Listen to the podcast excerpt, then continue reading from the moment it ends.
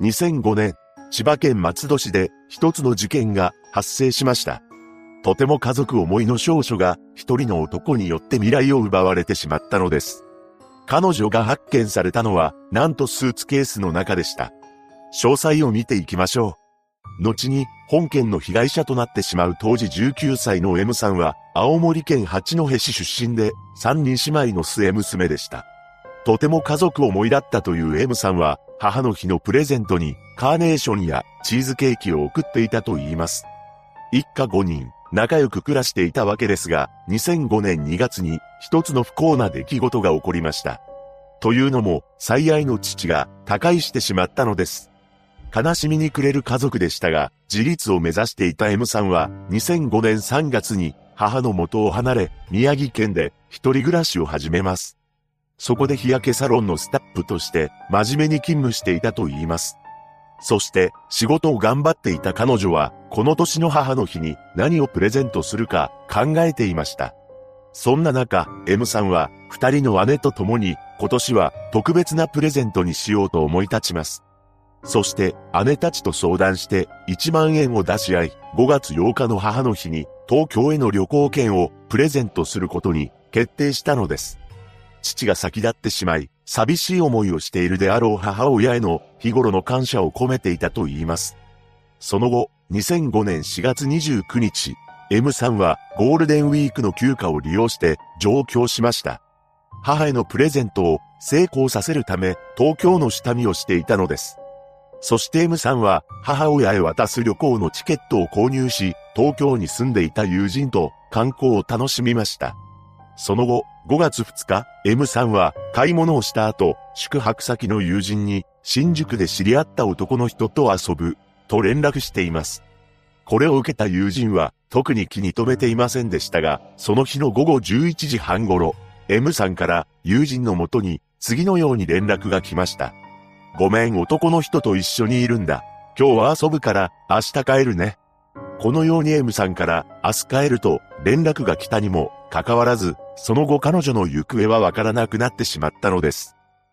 そして翌日の5月3日、青森県の実家に M さんの携帯番号から着信が鳴り響きました。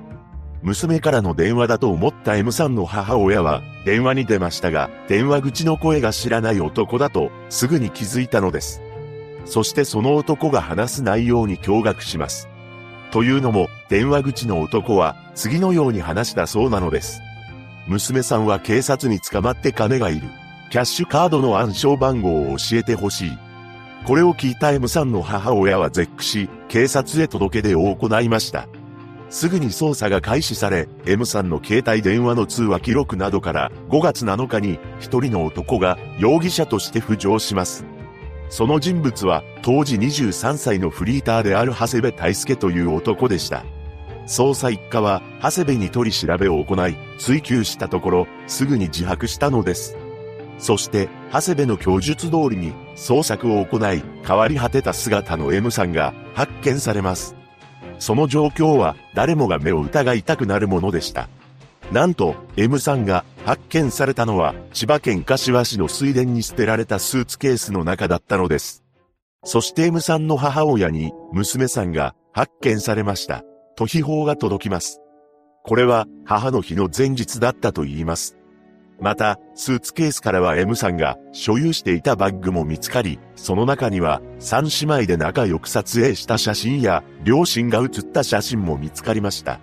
この写真は彼女がいつも大切に持ち歩いていたものだと言います。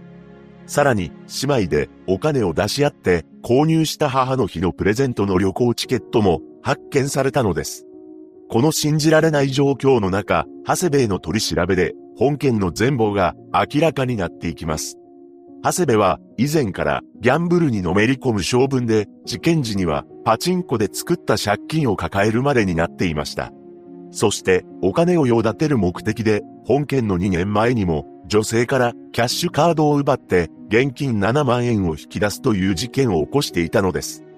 この件に関しては女性との間に示談が成立し、起訴猶予となりました。しかし、長谷部の金にだらしがない性格が変わることはありませんでした。M さんが行方不明となった当日の5月2日午後10時半頃、この日、長谷部は JR 新宿駅東口にいました。ただ、長谷部が駅前にいたのは自らの最悪の目的を果たすためだったのです。それは2年前に自分が起こした事件と同じような方法で女性からお金を巻き上げるというもの。この恐ろしい考えを持った長谷部は、年配の女性より若い女性の方が金を持っていると物色を続けていきます。そんな中、一人の女性が目に留まりました。それが不運にも M さんだったのです。長谷部は M さんに、何してるの？どうしたの？などと声をかけて近づきました。そして長谷部は M さんを言葉巧みに自宅へ誘い込むことに成功します。最初は優しい態度で接していたものの、自宅に着くと、長谷部の態度は一変しました。そして長谷部は M さんのキャッシュカードを無理やり奪い取ったのです。さらに長谷部は M さんに暗証番号を教えるよう執拗に迫りました。M さんは必死に抵抗し、長谷部に暗証番号を教えることはなかったと言います。しかし、長谷部の身勝手極まりない犯行は続きます。なんと、包丁を持ち出して、M さんに暗証番号を言うように迫ってきたのです。そんな状況で、身の危険を感じた M さんは、長谷部の自宅から逃げ出そうと試みます。しかし、M さんのその姿を見た長谷部は、あろうことか、このままじゃまずいと思い、M さんを手にかけたのです。その後、長谷部は ATM を使い、M さんのキャッシュカードから現金を引き出そうと何度も試みます。ただ、暗証番号を聞き出せていないため、お金を引き出すことはできませんでした。そこでこの男はとんでもない行動に出ます。そう、長谷部は M さんの実家に直接電話をかけ、M さんの母親に嘘をつき、暗証番号を聞き出そうとしたのです。そして長谷部は M さんを旅行用のスーツケースに詰め、現金12000円の入った財布を奪いました。さらにタクシーで自宅から約6キロ離れた柏市の水田まで運んだというわけです。ただ、長谷部は一体なぜ見つかりやすい水田にスーツケースを捨てたのでしょうか。この理由は本人にしかわかりませんが、M さんの実家に直接電話をかけていたり、暗証番号もわからないのに ATM を複数回使っていることから、後先考えずに行動するタイプだと思われます。その後の裁判で長谷部は起訴内容を全面的に認め、最終的に無期懲役の判決が下りました。裁判長は、被害者は親元を離れて自立した生活を始めたばかりだった。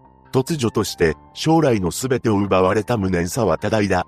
と M さんの心情にも触れたと言います。家族思いだった少女が犠牲になった本事件。M さんの家族によると、M さんはよく気がつく。優しい子だったそうです。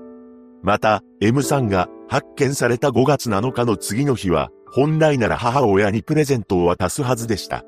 その願いは、一人の男の身勝手な動機によって奪われてしまったのです。M さんのご冥福をお祈りいたします。